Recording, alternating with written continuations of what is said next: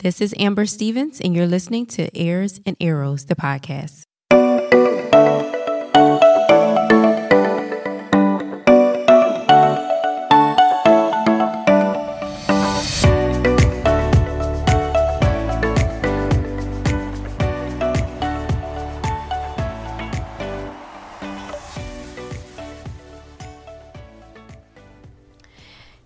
Everybody. This interview that you're about to listen to, it was actually already recorded, but today, as I'm doing this intro, um, we hear of the news of another black man who is, unfortunately, he lost his life um, because of racism.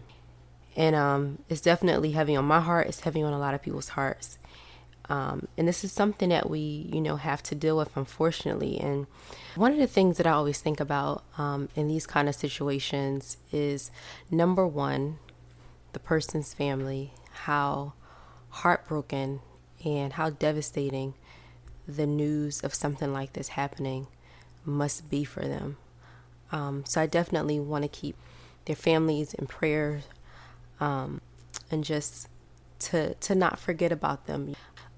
Another thing that I think about is it's unfortunate to think that people don't realize how priceless the human life is. You know, when I think about, um, I talked about it in another episode, I talked about purpose and how God, you know, He wasn't, He was not bored, He was not at a loss of things to do, and so decided to create the world. He created each of us with a purpose. And every time a life is lost prematurely, we miss out on that purpose. And so, um, again, the news that we heard today was devastating. Um, but I am thankful that we that we have a God who is a God of justice. And even when system fails, he remembers every single detail. He knows the secret motives of people's hearts. He knows when things are hidden. And so, hopefully, justice is served in this situation. But if it's not, I find peace in knowing that God sees all and He remembers all. And then He will bring everything to justice. This episode, though, um, I hope that it's something that starts conversations in your family. Even if you don't have children, this is conversations that we can have among each other as friends, as adults. And I hope that you're encouraged by it. All right, everybody. Thank you so much for joining us on another episode of Airs and Arrows. I am super excited about today's um, conversation because we're going to be talking about race and racism. And I have an amazing um, young lady on the, the podcast today. Her name is Trillia Newbell, and she's going to bring us some insight on this topic. And so, Trillia, can you just introduce yourself and give us a, a brief background of, of who you are? First, I'd like to say thank you for calling me a young lady. I'm in my 40s, so I'll take it. um, I am I'm a wife and mom. I have two beautiful children. I'm a writer and I'm also an acquisitions editor for Moody Publishers. And so I do around a few different things, but all in the writing realm. And so I'm I'm grateful to get to talk to you, Amber, and get to um, yeah be on your podcast. So exciting! I'm so excited that you're here. So um, all right, this of course race. When we talk about race, is such a t- touchy topic, but I, I, think it's important for us, especially as believers, to have this conversation um, in love. And so it doesn't have to be you know, filled with anger, but you know, we can do it in love and we can do it respectfully. And so I'm so excited. So um, we've been kind of in the house for the past two months or so, quarantining. And I think in some ways, um, the recent news that came to light about Ahmaud Arbery was kind of a reminder of the racial prejudices and discriminations that still exist, not only in this country, but in the world. And so, why is it important for families of all races to talk to their children about race? Well, I'll start with the Christian family. Um, if you, I mean, if you want to embrace your neighbor, love your neighbor, then we're really called to talk about all the things that the Lord talks about.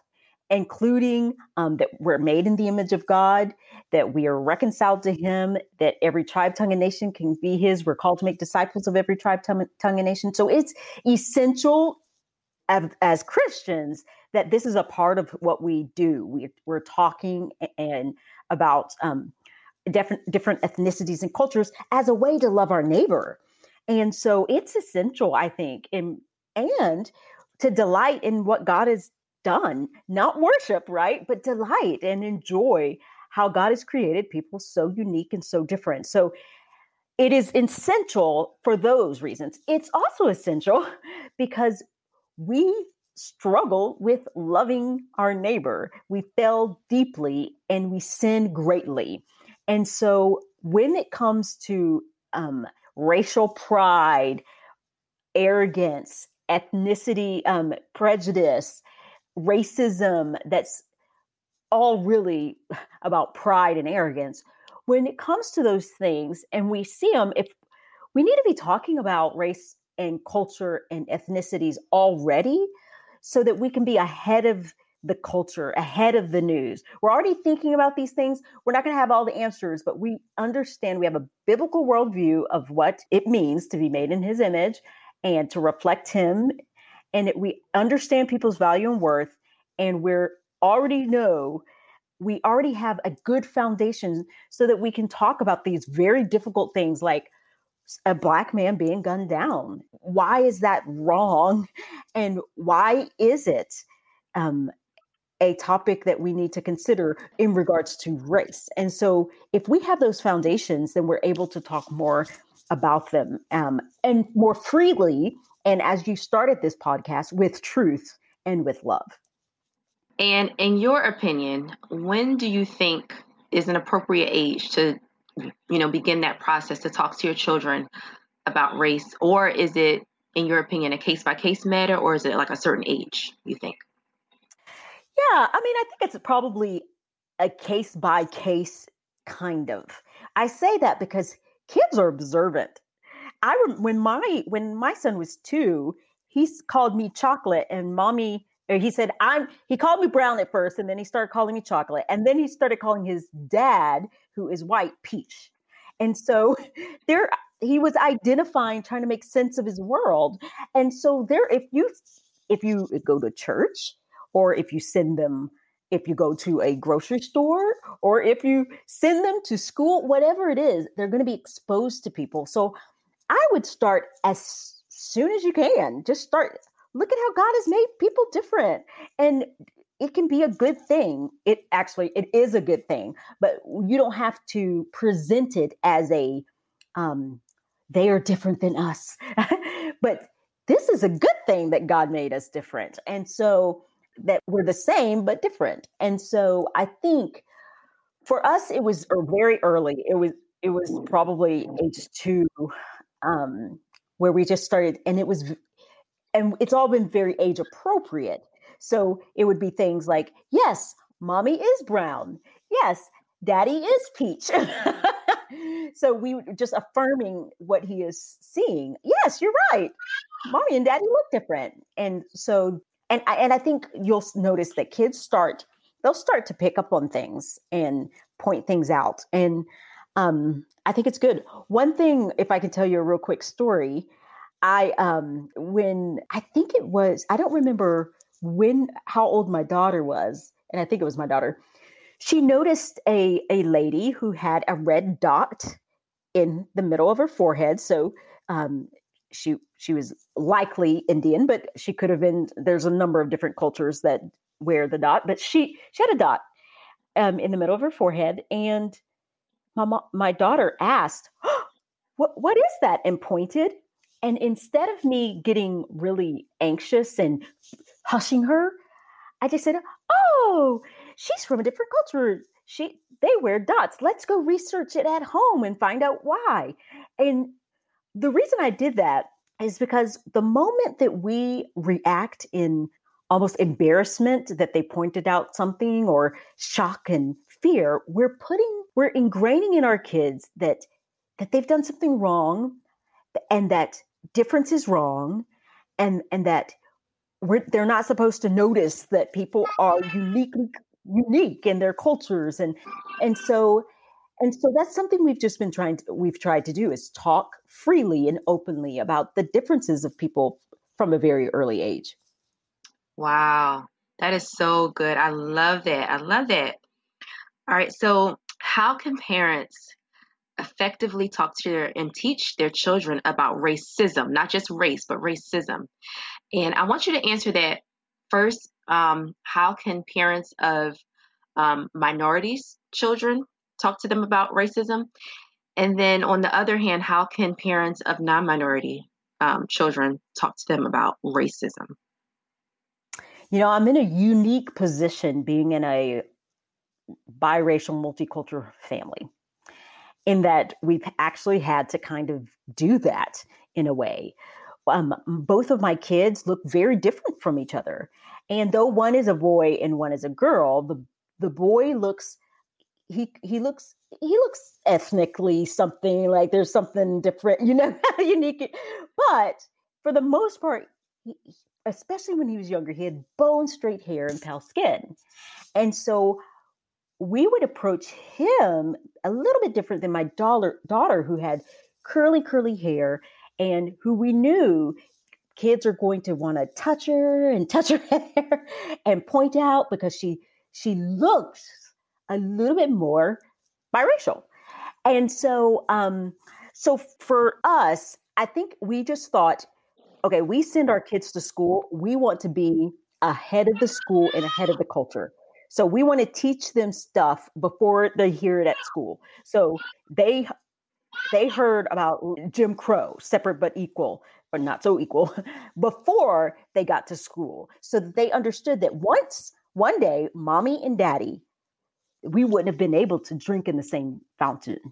So for the black or or minority family, which could be, I guess, anything besides, um, but if if it's African American specifically, you may start really early because kids are, especially if kids are being raised in homes that are culture they're racist and culturally that's that's how they're growing their children then um, really early it you you would likely say people people may not like you and it's only be- because of the color of your skin but god loves you and so i just think i think um, we we identified the potential for that. I don't remember how old but i know that we we pointed out pretty early because they start learning about these things really early that um, the history of the united states is separate and people are going to be um, unkind and they're going to be unkind for all sorts of reasons. And some of those reasons might be the way you look and so we we're explaining those things. Um now that my my i've got teen preteen um it's a lot more like people were lynched because of the color of their skin. That that man was gunned down because of the color of his skin. It's a lot more direct and cl- there's no it cookie cookie cutting it. They they are they understand the evil of the world in a way that they just couldn't fully grasp at five. But at 13, 14, uh, 11, it's it's it's pretty clear. Okay, this world is fallen, and there's lots of evil, and this is a part of that deep evil that we see in the world.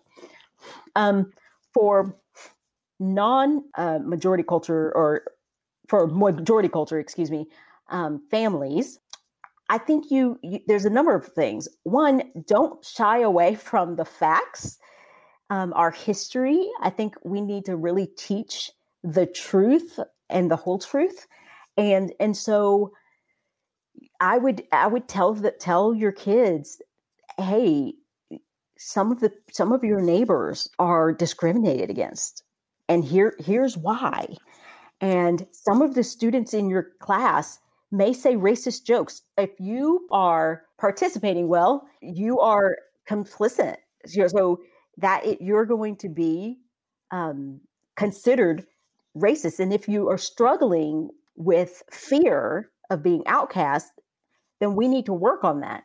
Um, if you are silent, uh, you you will likely be considered one of. So you've got to make some you you, you really need to teach your your kids how to be advocates for their friends, how to be good friends with a diverse group of people, and and how to also be okay with rejection if they're not. And then um and then I think we don't always want to paint it, which of course right now we're talking about racism. So this is we want to hit that on the head. But when we're talking about race, I think one one of the things that um, we get into a really sad, I think, kind of pigeonholed is is always talking about the negative aspect of culture and race and never celebrating. So for Black History Month, for example, my family, we celebrated all month long. We cooked. We also talked about very hard things, but we combined it with celebrating Black culture and enjoying food and learning about history, about um, the positive parts of history um, and contributions of African Americans, along with the other stuff. So I just want to put that caution out there, really, I guess, more specifically to my white brothers and sisters, because I think there's going to be there's a temptation to run towards this is this is that's the summation the negative racism um, jim crow is the summation of our history and it's not. There's so much more and so i want to as we're fighting racism and working towards being anti-racist we need to also think okay part of that is celebrating showing a beautiful picture a whole picture a better picture. I like that. As you were talking, I was remembering when I was in high school, we had um, International Day, and we really looked forward to it because it was a day where people brought in um, dishes, basically food from yeah. their culture, yeah. perspective cultures, and of course, that was like a really basic, you know, kind of um, view of uh, different cultures that we got to experience. But the idea was okay, bring in what makes up you, what makes you you, and let's celebrate that. Let's share it with one another. Let's see where you know our families um, enjoy different things and where we're different, but let's celebrate it. And so I love that. And then uh, I was also oh, thinking, I, I, was listening to a, a, a guy today, a Caucasian guy, and he said that um, he he recently, you know, God has been bringing um, a bunch of like African American brothers into his life. And um, he said that one day he got pulled over by the police and he did not have anything. He did not have his license, his oh, registration, no. or his insurance. And he was like, you know, before I would have just been like, oh, yeah, whatever. And so before I say that, at the end of all that, the, the cop was just like, okay, have a nice day. You're good to go. And he said that before he would have just been like, okay, you know, whatever. But his children were in a car. And he said that oh. he had um, recently just really God had been showing him that, you know, it's true. Different people, people of different colors, different races, they don't experience life like we do. And he said he took that moment to really talk to his children about, you know, the fact that if I were a black man, it would have maybe turned out a little bit different. And he wanted to just bring that truth to his children, which I thought was a really good learning um, moment for them. And I, am I, I, was happy to hear that. And so that is good. Awesome. Yeah. Yeah. So, um, all right. Next, that kind of leads me into my next point, which is, or my next question, which is, um, why is it a problem um, when people say that they are colorblind? Yes, actually, it does segue very well into this question because we've I've almost already already explained it all. If first of all, you're not colorblind unless you are actually colorblind. Otherwise, you see color, you see me, and you see African American woman. And I think to deny that is really um I, I think what people are trying to say and and it's out of a, a heart of real just a good heart they're trying to say i'm not a racist mm-hmm. so that's what they're trying to say they're saying i'm colorblind i'm not a racist but what that does um, it really uh, dehumanizes people it takes away their culture so if we're not um, african american or korean or whatever you just name it, Native American or etc., then what are we if you're colorblind? So instead, I've used the term there's color smart, I've heard color wise.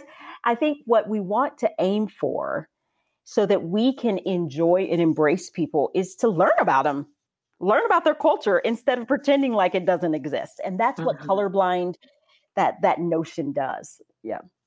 Yeah, I like that. Um, I, I, I definitely feel the same exact way, and I think that, like you said, I think it is out of a pure heart to say, like, you know, um, I'm not.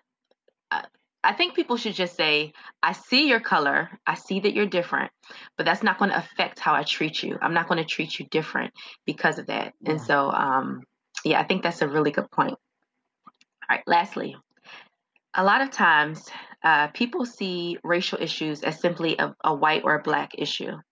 Um, however, like you said, there are Hispanics, there are Asians, Latinos, um, Native Americans, all different types of people. And if we're honest, all of us to some extent have discriminated or have had some or still have some prejudices that may maybe just we haven't expressed outwardly, but there may be things that we hold in our hearts. And so how do we as believers ensure that our hearts are pure towards people who are different from us? You know, I'm so glad that you bring that up because I do think that often we forget, or not forget, we frame this conversation in a black white conversation all the time. And it's eh, in the American context, it's important and it makes sense. But it is the human heart is wicked and needs renewal and transformation by the Holy Spirit. And we are being made, um, transformed from one degree of glory to the next, but we aren't there yet. So we have to ask God for mercy and grace so that we can love our neighbor well. We're go- we're going to be arrogant. We're going to we're going to stereotype, and this is something that we need to repent of.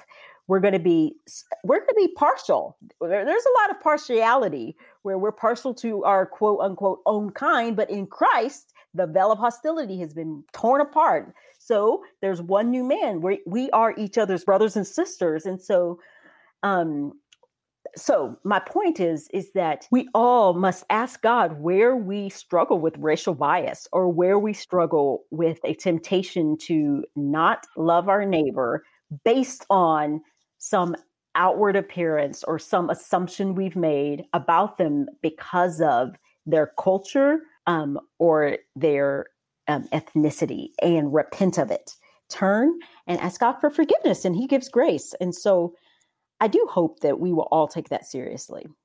Amen.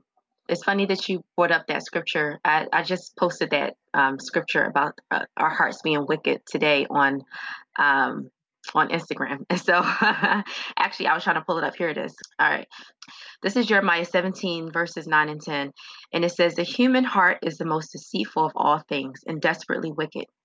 Who really knows how bad it is?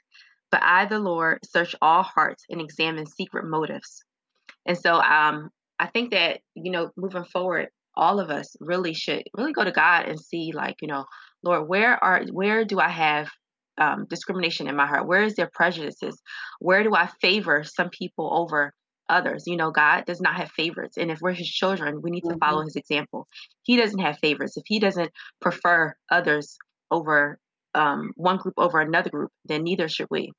And so, Trillia, thank you so much for being here. This, of course, you know, race and racism, this is a conversation that, you know, it's going to be continual.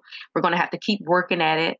And, um, but I'm so happy that you were here today to kind of, you know, talk a, a little bit about it and in love, like, again this is not as believers we don't have to get all rowdy and you know there of course things hurt and it's sad to see things when they happen but um having a a this, the a Christ perspective and a, and a godly perspective will help us to move forward in this um in this fight. And so um please can you tell everybody where they can find you where they can you know follow you all that good stuff? Well the best way to find me is to go to trillianewbell.com So that's just my website. And then if you're looking for me on Twitter or Instagram, it's all the same. Trillia Newbell. That's it. Nothing's nothing, no dots, no middle initial, because it's hard enough to spell my name. Awesome. Well, thank you so much again. And if you enjoyed this episode of Airs and Arrows, please forward it, please like it, please uh, comment and share it with your friends and families. And um, I hope that you guys have a wonderful rest of your week. God bless. I love you so much. God bless.